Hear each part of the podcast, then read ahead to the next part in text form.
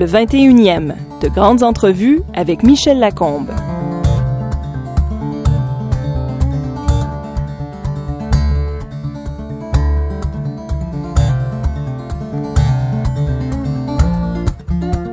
30 ans en politique, 13 ministères, 2 élections comme chef de parti, 2009, chef de l'opposition, 2012, pour la première fois, le Québec a une première ministre, Pauline Marois. Bonjour. Bonjour, c'est Lacombe. C'est bien fini, la politique. Là. Bien sûr. Fini. J'ai 67 ans. Ouais, bon, il y en a qui commencent à cet âge-là. C'est vrai. Je regarde Hillary Clinton. Elle a 69 ans. Oui, mais elle commence pas. Mais elle ne commence pas. Non, c'est terminé. J'ai donné le meilleur de moi-même. Je me suis beaucoup investie dans tout ce que j'ai fait. J'ai adoré ce que j'ai fait. J'ai aimé passionnément ce que je faisais, parce que j'avais l'impression d'être utile pour améliorer la vie des gens. Mais je crois qu'il y a une nouvelle génération qui arrive et qui doit avoir sa chance et à qui on doit ouvrir même le chemin pour qu'ils prennent la relève. Vous êtes utile pour les gens. Vous savez, il y a des gens qui croient pas ça. Il y a même des jeunes qui croient pas ça, qui pensent que la politique, c'est une job comme une autre. On a un peu de dévaloriser tout ça, non? Je trouve ça profondément triste qu'on pense comme ça. Peut-être qu'on en est un peu responsable, nous, les personnes politiques, mais c'est profondément triste parce que, dans le fond, c'est un des plus grands services qu'on peut rendre à ses concitoyens que d'ordonner les relations entre les institutions, que d'imaginer ce qu'on peut s'offrir de mieux comme société en termes d'éducation, en matière de santé. J'ai été souvent invitée dans les écoles, dans des écoles primaires et secondaires, pour expliquer c'était quoi le rôle d'un député, puis c'était quoi le rôle et la responsabilité d'un gouvernement. Primaire, secondaire. Oui, j'ai fait ça, entre autres. Pendant, même au primaire, sixième année, là. Bon. Et puis, c'est intéressant. Puis, je leur expliquais. Sixième année, c'est des enfants de 12 ans. À peu près. Oui, 6, 12. On c'est leur ça. Dit voilà. Quoi, de la politique? On leur dit d'abord, on leur pose un certain nombre de questions. Qu'est-ce que ça fait? Moi, j'avais beaucoup d'interrelations avec eux quand j'étais dans ces classes. Et puis, je leur disais, vous savez, entre autres, si, par exemple, aujourd'hui, vous avez un prof qui vous enseigne telle matière, c'est parce que quelque part, il y a des personnes dans un gouvernement qui ont décidé qu'il y aurait un programme qui serait le même pour tous les enfants de sixième année.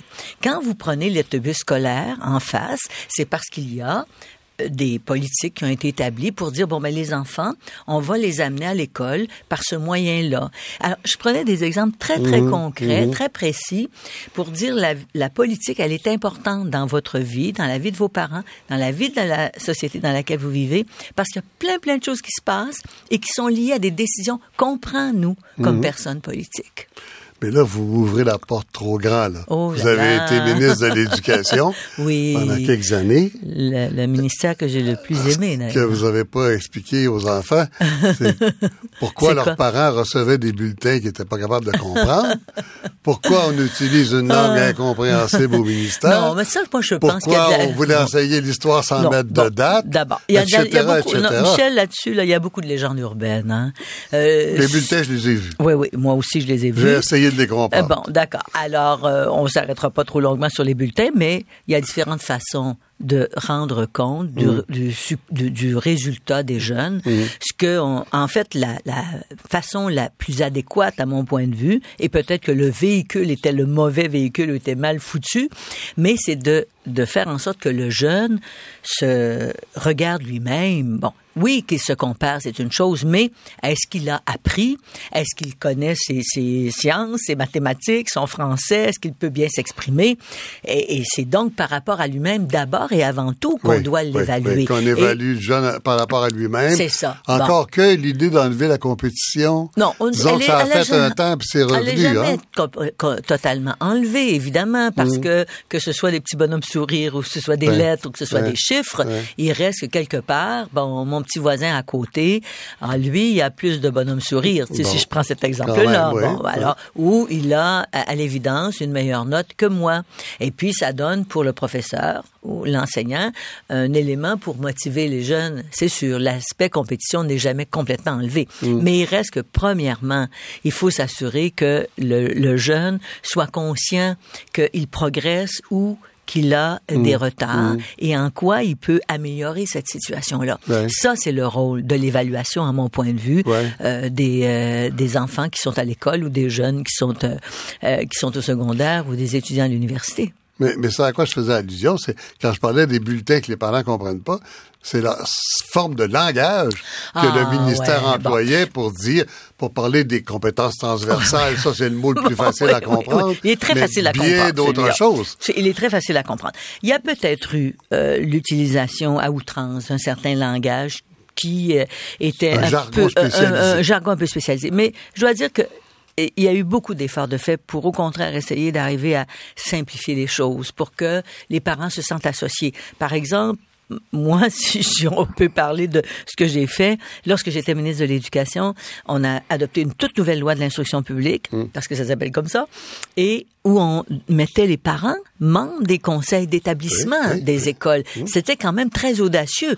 Les profs, d'ailleurs, s'en inquiétaient un peu parce qu'ils disaient comment ça va se passer. Puis finalement, de façon générale, il y a toujours des exceptions à la règle, ça s'est bien passé. Puis ça permet à ce moment-là, est-ce que le parent, justement, qui lui reçoit son petit bonhomme, sa petite bonne femme ou son ado et dire, ben écoutez, là, il y a un problème dans cette école pour telle raison. Et donc, les directions d'école, les profs, les spécialistes peuvent ainsi comprendre le point de vue du parent sans se sentir menacé. Alors donc, ça, c'était une façon de rendre accessible ce qui se passait dans les écoles. Oui, bien sûr. On voit les jeunes qui sortent des écoles, on les voit dans mon métier, dans votre métier, un peu partout. On a eu des enfants qui ont des enfants, etc. Oui, c'est mon cas. on voit bien que c'est pas tout raté, là. On réussit quelque chose. Les nouvelles générations sont loin assez d'être tout raté. Les nouvelles générations sont assez vigoureuses, mais je voudrais que vous me disiez si vous n'avez pas eu, à un moment donné, dans ce ministère de l'Éducation, qui est une énorme machine, le sentiment comme ministre d'être l'otage de espèce d'expérimentation pédagogique. Non. Vous n'avez pas eu cette impression-là? Non, mais il faut dire que moi, je me suis toujours, vous savez, investi beaucoup dans les fonctions ministérielles que j'assumais. Et je ne laissais pas nécessairement les décisions se prendre sans pouvoir y contribuer ou moi-même les prendre, si on veut. C'est sûr que je pouvais pas aller au niveau, je dirais, du quotidien des gens, mais il reste que... Ou de la formulation des manuels scolaires. Ou de la formulation, etc. Mais quand ça m'était souligné, quand ça m'était apporté, immédiatement, j'avais des échanges avec ma sous-ministre, avec mes sous-ministres pour essayer de voir comment on pouvait corriger le tir. Bon, moi, je trouve qu'on est trop dur avec le ministère de l'Éducation qui a fait des choses formidables et qui a permis justement à nos jeunes de réussir, de progresser. Puis j'écoutais l'autre jour à la télé, justement, c'est un jeune agriculteur. Puis je me disais, son niveau de langage était remarquable. Simple, très simple, quelques petites erreurs ici et là, mais je me disais, je pensais à mes oncles, puis à aux gens de la génération qui le précédait, qui avaient de la difficulté à s'exprimer, qui ne trouvaient pas leurs mots. Ben lui, il est le résultat, il est le fruit de cette action que nous avons menée au niveau de l'éducation au Québec depuis 60 ans. Peut-être aussi la loi 101. La loi 101 a aidé beaucoup, mais la question de bien posséder son français, ça reste quand même une des premières responsabilités de l'école, on s'entend. D'accord? Oui. Non, mais je parlais de la loi 101 parce que dans les garages particulièrement, je sais que vous êtes un amateur d'automobile, dans les garages, moi j'ai vécu l'époque.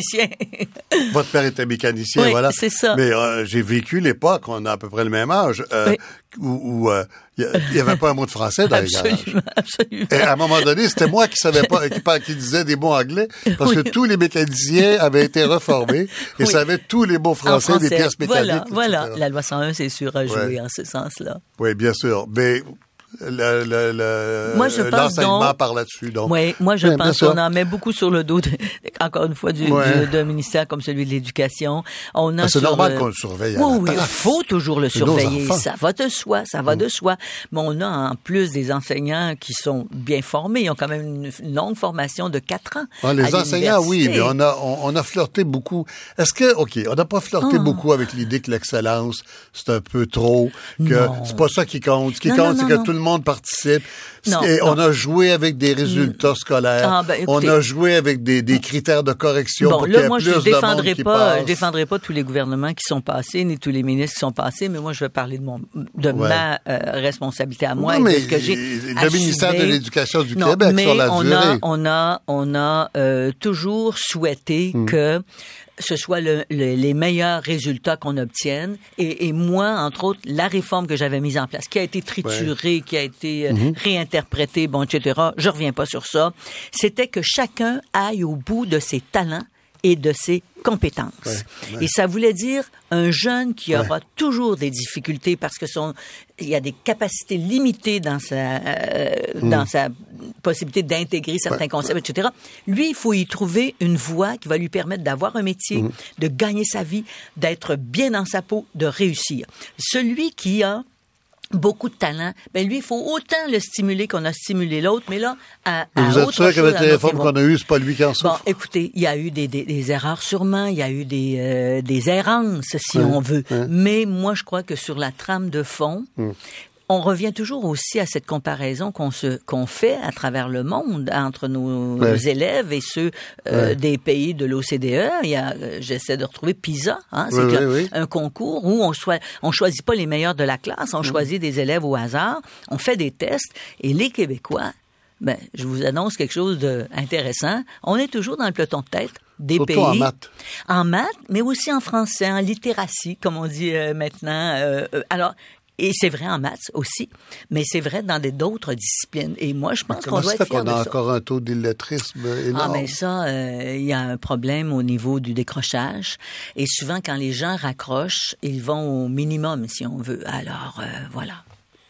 Ils vont au minimum. Qui va au minimum? Dans le sens où, évidemment, on essaie d'aller acquérir les compétences nécessaires pour se retrouver parfois sur le marché du travail plus rapidement, avec quand même une base de diplôme qui est solide, mais qui n'est pas nécessairement aussi élaborée que quelqu'un qui sort du cégep, par exemple, quand on finit en secondaire 5. On s'entend.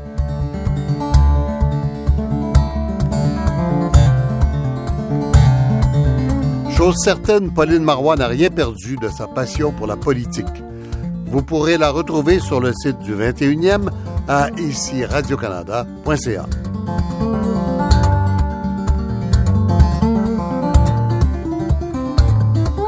Vous êtes sûr que c'est bien fini, la politique? Bien sûr que c'est bien fini. Vous êtes soulagée? Bien sûr, j'aime ça. J'aime ça regarder ce qui se passe quand même. Vous êtes soulagée? Non, je ne suis pas soulagée parce que j'aimais ça. J'aimais ça passionnément, je vous l'ai dit, puis je crois que j'ai aussi, pris à bras-le-corps certains problèmes. Ouais. Bon, on pense à l'éducation, mais je pense à des projets au plan économique qui m'ont passionné, puis je pense qu'il a permis au Québec, qui ont permis au Québec de s'enligner dans une perspective de développement durable, entre autres, l'électrification des transports en est une.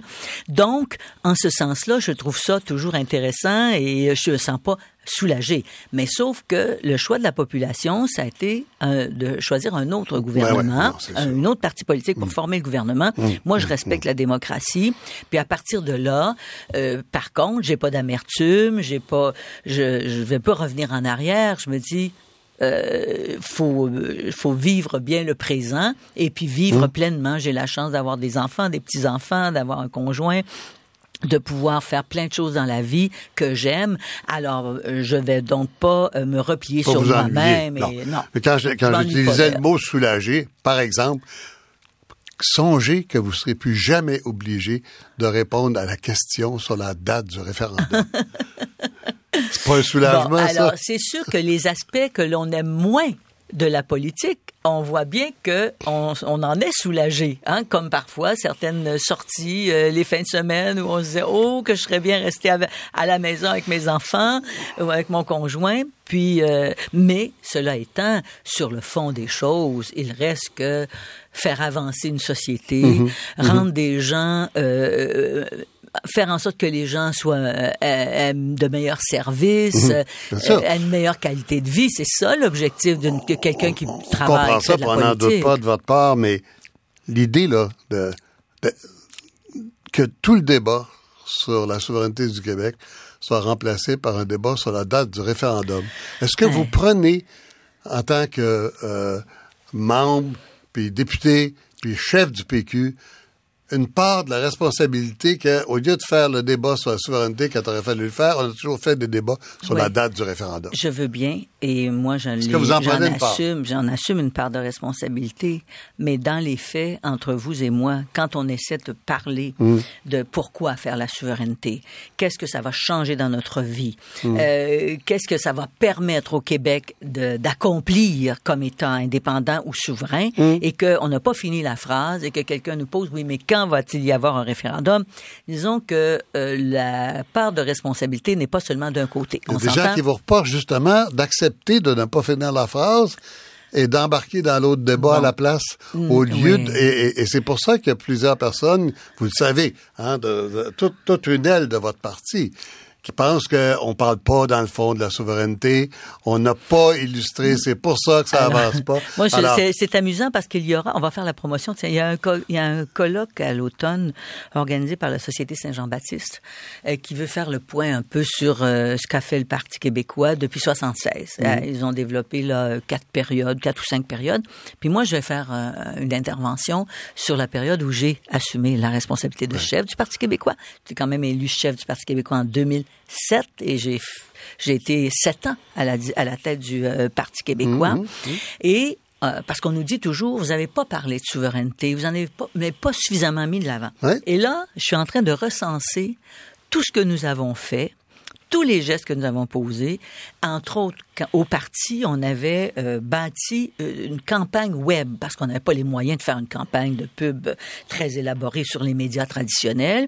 Une campagne sur le web, des capsules avec une série de graphiques. C'était pourquoi la souveraineté? Qu'est-ce que ça va changer au plan économique? Qu'est-ce que ça veut dire au plan culturel? Qu'est-ce que ça veut dire au plan de l'immigration? Qu'est-ce que ça veut dire au plan de? Et moi, j'avais nommé 4 jeunes députés en fait, qui s'étaient eux-mêmes un peu organisés, puis là, on a consolidé tout ça. L'ABCD de la souveraineté, c'était d'ailleurs Alexandre, Bernard Drainville, Alexandre Boulris qui est candidat... Non, c'était Alexandre Cloutier. Alexandre Cloutier, oui, voilà. Excusez-moi. Et puis, bizarre. Et François Blanchet et Jean-Martin Hossin. Oui. Et ces 4 jeunes hommes, leur mandat, c'était d'aller partout où il y avait des jeunes pour expliquer... C'était la première lettre de leur nom, l'ABCD de la souveraineté. Donc, on peut pas dire qu'on a négligé le fait, je me suis constitué un groupe de travail où siégeait un homme aussi compétent qu'Henri Brun, qui est un grand constitutionnaliste, qu'en même temps j'avais des artistes. Qui est un conseiller habituel du PQ aussi, qui est un proche du PQ. Oui, mais j'avais constitué un groupe qui... travaillait avec moi, dont d'anciens hauts fonctionnaires du ministère des Finances, qui étaient à la retraite, donc libres de pouvoir s'exprimer. Et on travaillait sur les contenus, sur la souveraineté. Il y a eu des conseils nationaux que j'ai tenus. Comme vous voyez, j'ai un petit peu de mémoire de ce qu'on a fait. Donc, on a travaillé sur la souveraineté. On ne l'a pas négligée. Donc, quand les gens répondent non, c'est pas parce qu'ils n'ont pas compris la question. Quand vous dites quoi, là? Quand les gens répondent non à la souveraineté du Québec, c'est pas parce qu'ils n'ont pas compris la question. Bon, écoutez, il y a toutes sortes il y a encore beaucoup de travail à faire. Je suis bien convaincue de cela pour qu'on remette cette idée davantage dans son contexte actuel. Mais ce que je vous dis, c'est pas parce qu'il n'y a pas eu d'effort en ce sens-là. Mais il y a encore une peur, et c'est cette peur maladive de faire un référendum maintenant, c'est même plus la peur nécessairement de la souveraineté, voilà. Et qui, entre autres, m'a défait à la dernière élection. Moi, je suis persuadée de ça. C'est pas notre programme. Écoutez, quand on regarde le programme qu'on avait, c'est un programme très audacieux. Il était sobre, évidemment, parce que on avait été au gouvernement pendant 1 an et demi. On avait mis en branle plusieurs projets économiques, culturels, sociaux, en santé, un projet formidable. Supporté par Réjean, j'oublie son nom, c'est Réjean Hébert, qui était un homme formidable, qui a proposé d'ailleurs quelque chose dont Barrette devrait s'inspirer, là, soit dit en passant, c'est tellement inquiétant ce qui se passe actuellement. Alors, et en plus, j'avais une équipe exceptionnelle. Moi, je crois que c'est la peur de tenir un référendum. C'est même pas sur le fond que on a été défait.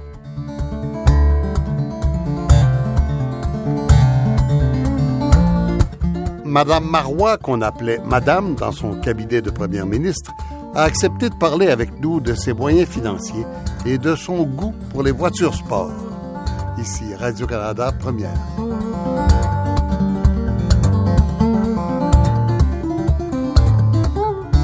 Alors, on devait parler de votre vie. Allons-y.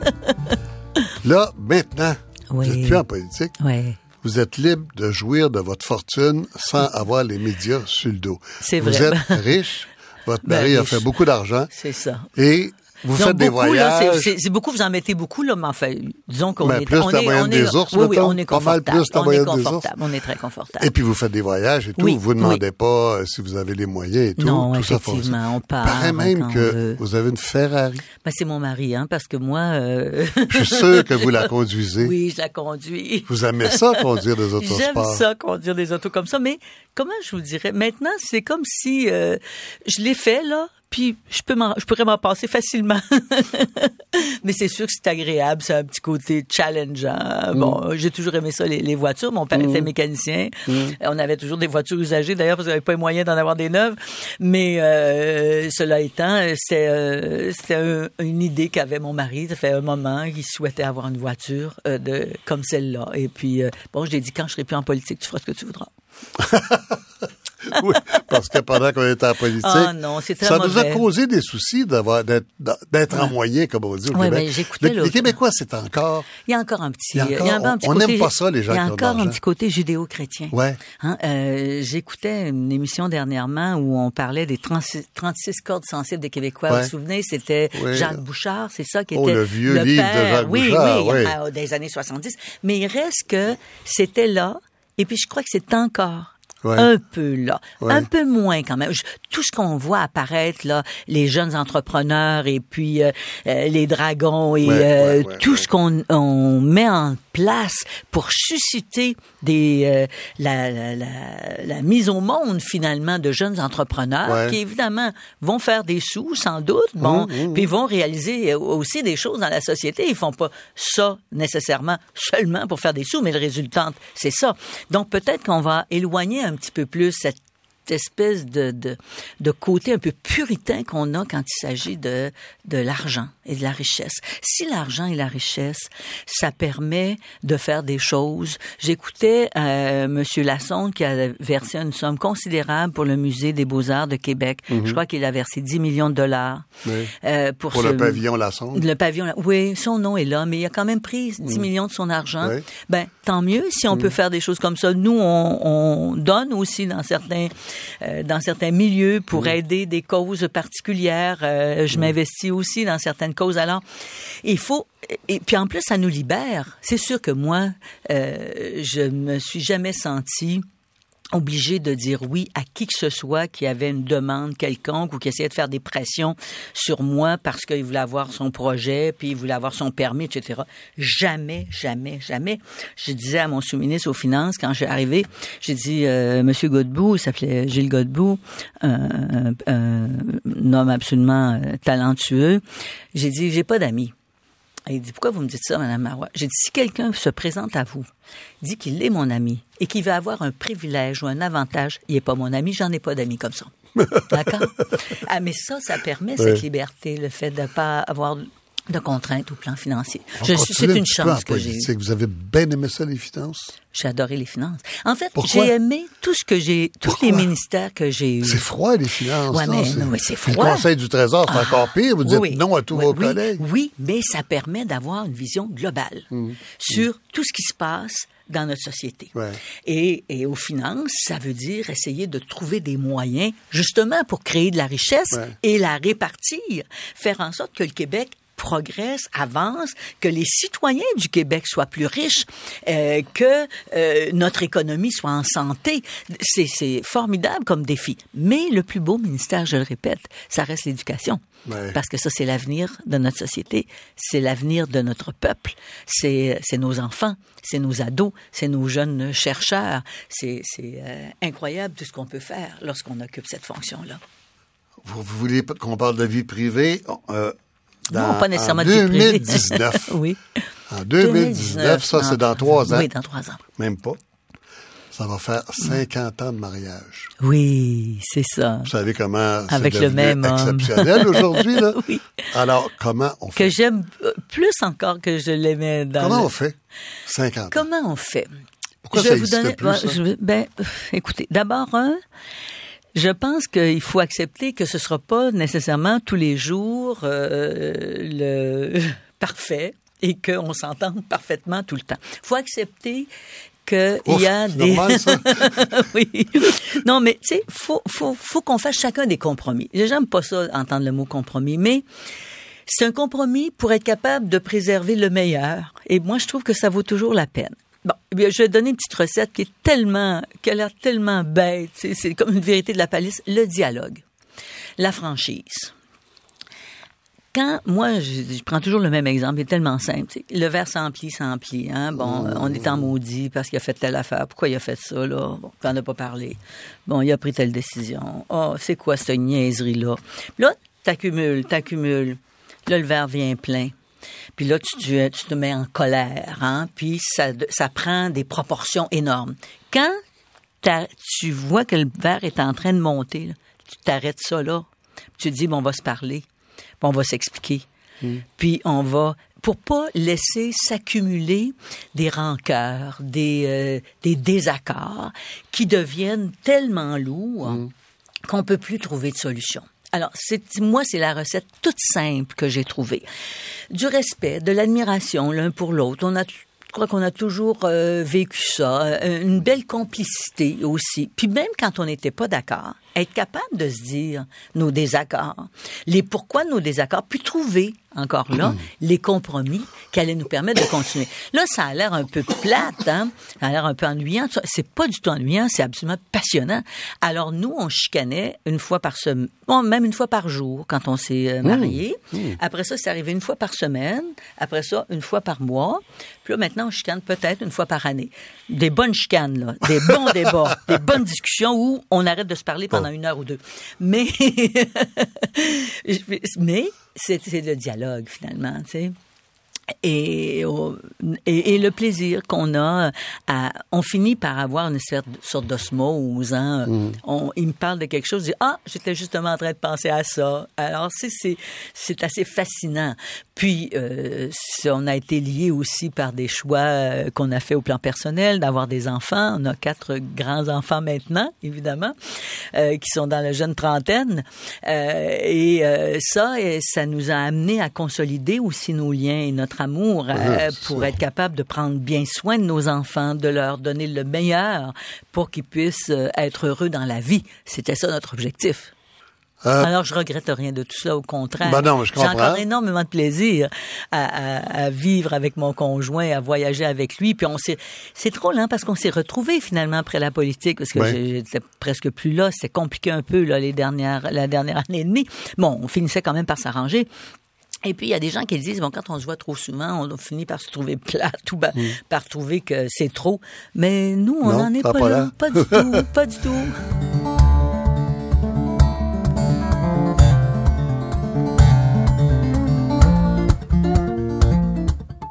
Madame Marois, qu'on appelait Madame dans son cabinet de première ministre, a accepté de parler avec nous de ses moyens financiers et de son goût pour les voitures sport.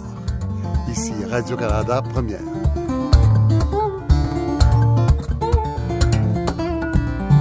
n'êtes pas venu au monde riche. Non, pas du Saint-Étienne-de-Lauzon, ça, oui. C'est entre Lévis et Lauzon, devant Québec, au bord du fleuve. Non, c'est pas sur le bord du fleuve. C'est un petit village, un tout petit loin, village, ouais. Saint-Rédempteur, Saint-Étienne, Charny. Quand on arrive au pont de Québec, tout le monde connaît ça, le pont Pierre-Laporte. Alors, tout de suite à droite, il y a des petits villages, dont Saint-Rédempteur et Saint-Étienne-de-Lauzon. Parce que on vivait à Saint-Rédempteur. Derrière Lauzon.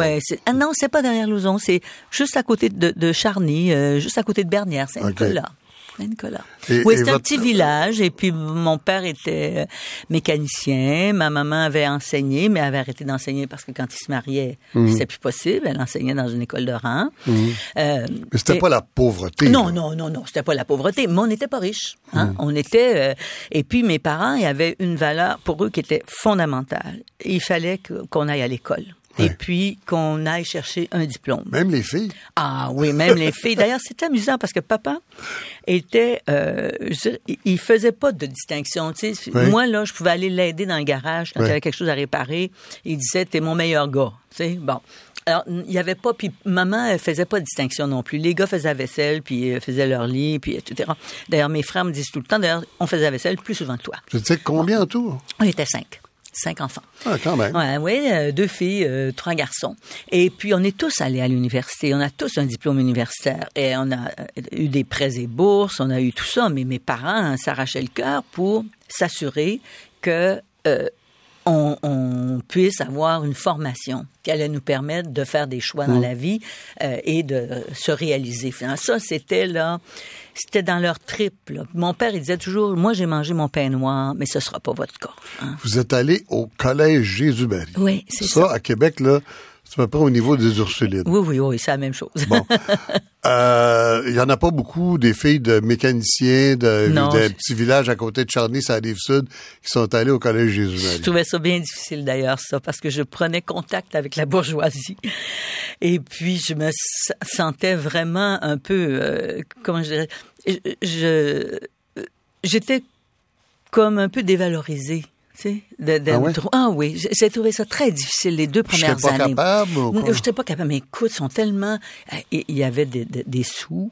Ils étaient toujours bien habillés. On avait évidemment des tailles, des costumes. Alors, ça, c'était très bien. Bon, mais il y avait des distinctions parce que les filles s'achetaient des beaux souliers, s'achetaient des chemisiers, etc.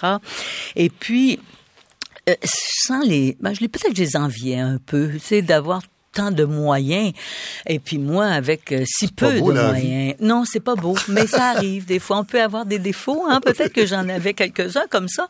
Mais vous savez, ma mère avait étudié chez les Sœurs de Jésus-Marie à Beauceville. Parce que chez mes grands-parents aussi, si quelqu'un voulait étudier, il pouvait le faire. Évidemment, c'était le brevet A ou B. Là. Oui. Ils finissaient leur secondaire, puis faisaient 1 an ou 2, et puis ça leur donnait la possibilité d'enseigner. Alors, maman avait été pensionnaire à Beauceville, chez les Sœurs de Jésus-Marie. Et dans sa tête, à elle, c'était « Il faut que mes enfants soient pensionnaires. » Soit pensionnaire d'abord, pour apprendre à vivre en groupe, pour s'organiser, etc. Elle nous avait tous montré comment faire nos lits, comment se ranger, pour pas faire honte. Il fait honte quand on était à l'école. C'est celui qui est passé au feu. Et donc, elle m'a inscrit à Jésus-Marie. Mais là, elle a négocié avec les religieuses parce que ça coûtait cher. Et puis, il fallait manger là le midi parce que moi, il n'y avait pas de transport. J'ai été 2 ans pensionnaire, puis après ça, je suis devenue externe. Alors, elle avait négocié, je me souviens, les coupons de repas. Elle avait payé moins cher les coupons de repas pour que je puisse manger à l'école et qu'ils aient à assumer le moins de frais possible. Ma mère était une très bonne négociatrice. Alors, donc, pas mon père, mais ma mère était pas mal bonne. Alors, donc, j'ai eu la chance, c'est une chance que j'ai eue, je crois, de fréquenter cette école. Et ma façon de me rattraper, je dirais, c'est de faire la démonstration que je pouvais être aussi capable qu'elle, finalement, puis peut-être aussi bonne qu'elle, peu importe que je venais d'un milieu beaucoup plus modeste. Alors, je suis devenue présidente de classe, puis j'ai assumé des responsabilités dans l'organisation. La 2e année? Oui, 3e année, je crois. 3e année. Puis c'est comme ça que je me suis beaucoup impliquée dans l'école. Vous avez découvert que vous étiez adaptable. Oui, j'ai découvert que j'étais adaptable, mais je suis toujours restée avec un certain sens critique à l'égard de la classe bourgeoise. Et puis, en même temps, ça m'a amené à commencer à réfléchir que on pouvait lutter contre les inégalités. Je pense que c'est là que j'ai commencé parce que j'avais pas ce sentiment-là. C'est pour ça que vous allez en travail social après? Oui, ça, parce que je vis dans mon petit village, on était tous du même niveau, à peu près tous le même moyen, etc. Et là, je suis confrontée vraiment à la richesse finalement, puis à la bourgeoisie et ça va m'atteindre. Vous allez bien vous venger plus tard. Ben c'était pas pour me venger, mais ce que ça a développé chez moi, c'est effectivement qu'est-ce qu'on peut faire pour que tous les enfants qui le souhaitent puissent aller, parce qu'à l'époque, c'était pas évident, là, le ministère de l'Éducation était pas né encore, on commençait les réformes du rapport parent, là, qui arrive, Alors, les filles, là, qui allaient dans les écoles classiques, là, ça commençait, il y en avait pas avant pour les filles, on était chez les garçons. Mais on parle de quelle année, là? Sinon, privé. Ben, écoutez, je suis né en 49. En 49, alors le ministère de l'Éducation arrive en 64. Ça veut dire que Jésus-Marie, vous êtes là, J'arrive 60. À 12 ans, 60. Je commence avec le donc avant le ministère de l'Éducation, vraiment. Oui. Ouais. Et puis là, vous allez en travail social. Oui. Qu'est-ce qui vous amène là? Comment vous savez que ça existe? Puis vous allez à l'Université Laval? Oui, j'allais à l'Université Laval. D'abord, comme tous les étudiants de l'époque, on a des cours d'orientation. Ouais. Puis moi, j'ai une réflexion aussi où je me dis, déjà, dans ma tête, je me disais, il faut qu'on réduise les inégalités entre les gens, entre les familles, pour que tous puissent avoir la chance d'aller à l'école. On est dans l'esprit de la Révolution tranquille. Absolument. Alors, probablement que c'est déjà valorisé un peu. Et ça commence à l'être. Le souci du bien commun. Oui, le souci du bien commun, c'est ce que va apporter toutes les réflexions autour de l'électrification du Québec et d'Hydro-Québec qui naît, mais aussi du ministère de l'Éducation qui apparaît. Voyez-vous, en 64, le ministère de l'Éducation, me semble, autour. Et puis, moi, j'ai 15 ans à l'époque. Donc, je suis au collège. Là, j'arrive au collège, si on veut. Je finis mon secondaire. Puis, vous finissez par faire... Donc, je vais en service social. Puis, j'y vais en même temps qu'une amie qui est toujours mon amie depuis 50 ans. On est restés amis. On était amis au collège. On est allés en service social ensemble. On a fait des choix différents parce qu'il y a 3 programmes possibles en service social. On peut aller vers l'action communautaire. Non, pas du tout. Et on peut faire du travail individuel, travail de cas qu'on appelle. Alors que moi, j'ai choisi la voie de l'action communautaire, de l'organisation communautaire. Et j'ai eu une formation que j'ai beaucoup aimée, qui m'a servi toute ma vie. Un peu comme quand je suis allée à l'université au HEC. C'est des formations... Moi, c'est curieux. Vous faites un MBA en même temps. Vous en faites tout de suite après ça. Je vais vous expliquer pourquoi. MBA, on fait ça pour aller en affaires d'habitude? Non, pas nécessairement. On y va aussi pour apprendre à gérer, pour comprendre les chiffres, pour être capable de lire un bilan. Alors, moi, quand je suis sortie de service social, on s'est mariés, avant d'ailleurs que je finisse mon cours, on s'est mariés, on s'est allé dans l'Outaouais. Avec votre chum qui est déjà propriétaire d'un garage. Oui, et propriétaire d'une station de service. Et il fait déjà des sous. OK? Ça, alors, quand on s'est mariés, lui, il n'avait pas de dette. On s'est mariés à 20 ans, lui en avait 23. Et puis, mais lui n'avait pas de dette, avait au contraire un petit pécule. Alors, c'est quand même énorme de commencer à 23 ans. Ça part bien. Puis avec une voiture que son père nous avait aidé à acheter. Enfin, il avait payé une grande partie. Et que votre père avait réparé. éventuellement. Alors donc, mais je me retrouve directrice de CLSC dans l'Outaouais. Il y avait 12 CLSC à l'époque au Québec. Et j'étais une des premières. J'étais très jeune, évidemment, encore.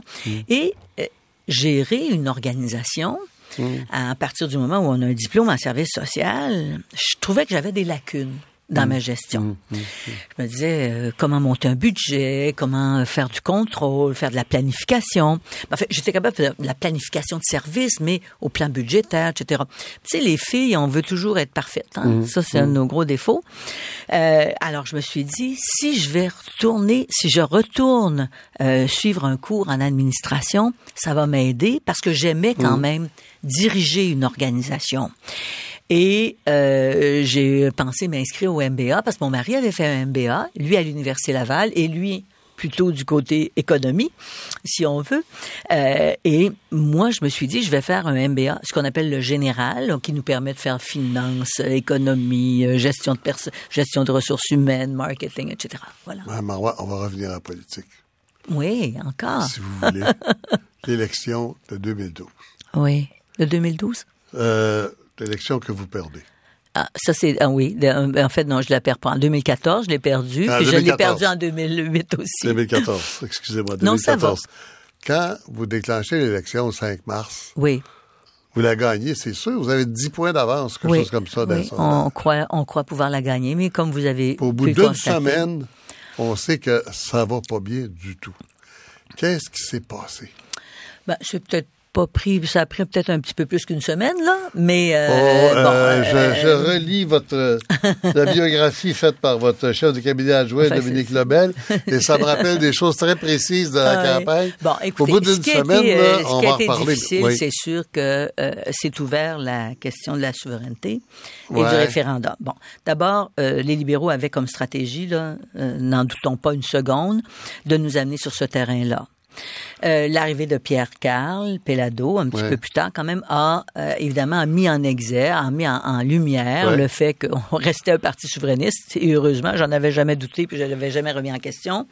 Et non, mais la campagne n'était pas partie pour aller comme ça. C'était pas prévu comme ça. Bon, mais je vais vous poser une question très claire. Ouais. Est-ce que le point levé pour faire un pays, c'était prévu, vous saviez que ça allait faire? Je connaissais tout le discours de M. Péladeau, de Pierre Karl. Nous l'avions revu ensemble, mais évidemment, je n'avais pas prévu qu'il lèverait le poing. D'accord? Mais en même temps, il y avait un tel enthousiasme dans la salle où nous nous étions retrouvés, à Saint-Jérôme. Les militants étaient tellement heureux de constater que c'était Pierre Karl Péladeau qui allait être leur candidat, que ça débordait finalement. Bon, alors, mais non, c'était pas prévu, mais le contenu du discours, je peux vous dire qu'on l'avait regardé ensemble. Pour faire un pays, c'était prévu. Et puis, c'était pas absolument prévu, c'était dans le discours. Et, écoutez, on est des souverainistes. Et là, vous réalisez sur place que la campagne, voilà, c'est ça. Non, écoutez, ça va être ça jusqu'à la fin. Non, c'est pas comme ça que ça s'est passé. Vous le réalisez pas. Moi, d'abord, je suis très contente que Pierre-Karl Péladeau a accepté d'être candidat. Oui, bien sûr. Je suis consciente de ce que ça peut signifier au plan de l'économie. Mais là, vous êtes la chef. Vous voulez un résultat. Oui, c'est sûr que je veux un résultat et je suis la chef. Et on mène la campagne avec une stratégie qu'on a déjà élaborée, qu'on va ajuster au fur et à mesure. C'est toujours comme ça en campagne.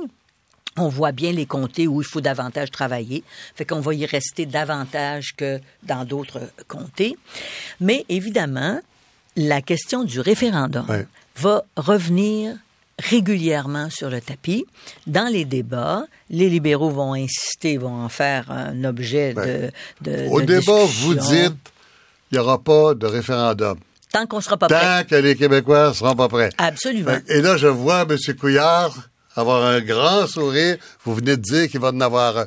Je veux dire, c'est ça, cette logique-là. Non, regardez, vous êtes piégé complètement. Non, piégé complètement, non, parce que c'est la vérité que je disais. Oui. Tu sais, j'aurais pu... Puis si... Alors, il y a des gens qui m'ont dit, pourquoi t'as pas dit qu'il n'y en aurait pas de référendum? Oui. Bon, parce que moi, je voulais être honnête avec les gens qui m'avaient donné un mandat au Parti québécois.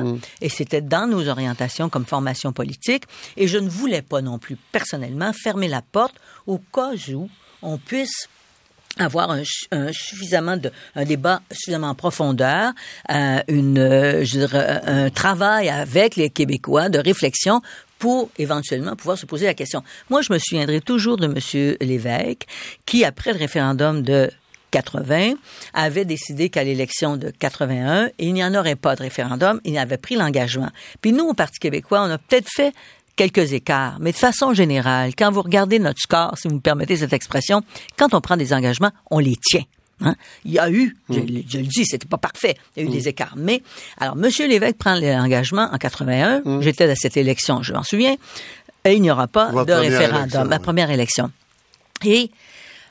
arrive le rapatriement de la Constitution dans le contexte que l'on connaît, où on s'est fait larguer littéralement par les autres provinces, où Trudeau a décidé qu'il modifiait la Constitution sans le consentement du Québec, nous enlevant des pouvoirs, etc. Et là, si on avait tenu un référendum à ce moment-là, nous gagnions le référendum. Nous aurions gagné, comme il est arrivé plus tard. On peut présumer. On peut présumer que les astres étaient bien alignés, comme aurait dit M. à un moment donné que M. Bourassa tiendrait un référendum en 90 et qu'il l'aurait gagné, lui. Oui, moi, j'ai toujours douté de cela, mais on a au moins supporté M. Bourassa dans ce sens-là. Souvenez-vous de la commission Bélanger-Campeau et ses résultats. Bon. Alors, moi, j'ai toujours eu ça en tête, en me disant, il faut se garder une porte ouverte. Mais, de fait... ça nous a fait perdre l'élection parce que tout s'est concentré sur cette question du référendum dont les gens ont eu peur. Alors moi, je pouvais pas, encore une fois, puis si j'avais dit en pleine campagne, non, il n'y en aura pas, est-ce que les gens m'auraient plus cru? Nécessairement, compte tenu que j'avais tenu un discours un peu différent jusque-là. Moi, je pense qu'il faut avoir l'honnêteté de dire les choses. Est-ce que les gens ne sont pas prêts à voir un politicien changer d'idée et dire, écoutez, depuis un certain temps, j'ai dit ça, mais là, attention, Michel, mais je réfléchis, là. Attention, Michel, nous sommes en campagne électorale. Ouais. Alors, à ce moment-là, il y a tout un contexte qui fait en sorte que on est nombreux sur la glace. Il y a des machines, etc. Je veux qu'on parle de politique à l'extérieur du Québec, du Canada. Oui. Puis, évidemment, l'élection américaine. Bien sûr. Question bête. Hillary ou Bernie? Moi, c'est Hillary. Bernie Sanders, il vous touche pas, ce monsieur-là?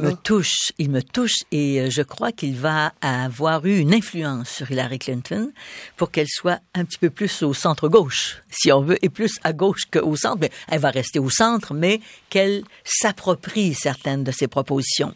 J'ai regardé d'ailleurs sur son site à elle, et puis il y a des choses intéressantes qu'elle propose. La maternelle 4 ans, on en débat ici, mais elle le propose. Elle propose. Mais c'est Sanders, ça, c'est Bernie Sanders. C'est là que je vous dis, elle s'est inspirée et elle s'inspirera encore, je crois, moi, de Bernie Sanders. Il est donc un stimulant pour le Parti démocrate et pour Hillary Clinton. Mais entre vous et moi, je ne crois pas que les Américains seraient prêts à voter pour un Bernie Sanders. Mais je crois et en plus, prenez Hillary Clinton... Elle a des défauts, elle a fait des gaffes, elle a fait des erreurs. Qui n'en fait pas? Qui a fait de la politique puis qui s'est engagée en politique? Mais c'est une femme d'une expérience remarquable. Ouais. Quand on a justement... C'est ça qu'on lui reproche. Ben oui. C'est là-dessus que capitalise le Parti républicain je trouve ça... pour dire « she is establishment ». C'est elle, Washington. Mais il y a un fou en face d'elle. Excusez-moi, non, faut pas que je dise ça. J'enlève mon propos. Je vais finir par me faire poursuivre. Ça m'est déjà arrivé. Parlez de M. Trump. M. Trump, ça n'a aucun sens, les propos qu'il tient. C'est élu? Écoutez, je souhaite de tout mon cœur qu'il ne soit pas élu, puis ça va pas bien de ce sens-ci. Là, on est actuellement dans... Oui. On est dans une époque d'individualisme absolu. Le bien commun, c'est plus une notion courante. Oui, vous avez raison, mais il faut revenir à ça. Comment on fait? Quand la politique est partie comme ça? Alors d'abord, on va revenir, je vais revenir sur Hillary Clinton. Puis après ça, je vais revenir sur ça. Bon, d'abord, Hillary Clinton, ce qui est exceptionnel, c'est qu'elle a vécu à côté de son conjoint des drames personnels terribles, mais en même temps, elle a vu comment se faisaient les politiques. Puis on peut dire que Bill Clinton a été un des bons présidents américains, très bon président. Et ça n'enlève rien aux autres, mais il a été. Et en plus, elle a été secrétaire d'État. Elle a parcouru la planète. Elle a une connaissance intrinsèque des relations entre les États, entre les peuples. Aussi. Elle a quelques casseroles. Mais quand on a des casseroles, on apprend. On apprend plus de ses erreurs souvent que de ses défaites que de ses victoires. Alors, elle a appris. D'ailleurs, je lisais dernièrement sur elle et elle a bien commencé sa campagne en corrigeant l'erreur qu'elle avait faite à la campagne précédente au moment où elle était en opposition à Barack Obama. C'est la femme qui a le plus d'expérience, c'est la femme qui a le plus d'envergure, le plus de compétences, et moi, sans réserve. Dans un système politique bloqué. Je le sais. Ou même Barack Obama a pu changer très peu de choses. Il y en a changé un peu. Le système de santé a quand même amélioré des choses. Il a fait une réforme qui n'a pas... On est très loin d'un système canadien. Ça c'est sûr. Mais il en a fait un bout. Admettons-le. Bon. Et puis, Trump, c'est complètement désespérant. Bon, moi, je crois qu'il faut quand même qu'on revienne aux valeurs fondamentales. Et c'est quand les gens voudront. Oui, mais pas nécessairement quand les gens voudront. On a une responsabilité, puis il faut être un peu volontariste dans ce cas-là. En tout cas, moi, je le suis. Me dis, quand on a démarré, je vais prendre un exemple que j'ai vécu, quand on a décidé qu'on mettait en place nos centres de la petite enfance, et avec l'aide d'ailleurs de Lucien Bouchard, Nicole Léger, on met en place les centres de la petite enfance. J'ai eu une opposition incroyable sur ça. Aujourd'hui, tout le monde se bat dans les rues pour les garder. Or, c'est une mesure collective. On s'entend? Puis moi, je crois que les personnes politiques qui ont une certaine vision doivent faire valoir l'intérêt que nous avons comme collectivité, comme société, comme peuple à retenir de tels projets de société. Pauline Marois, je vous remercie beaucoup. Pour ça, je vous crois quand vous dites que vous ne ferez plus de politique. Je ne ferai plus de politique.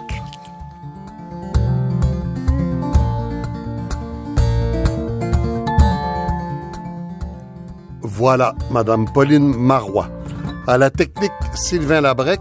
À la recherche pour le 21e, Sylvie Meloche.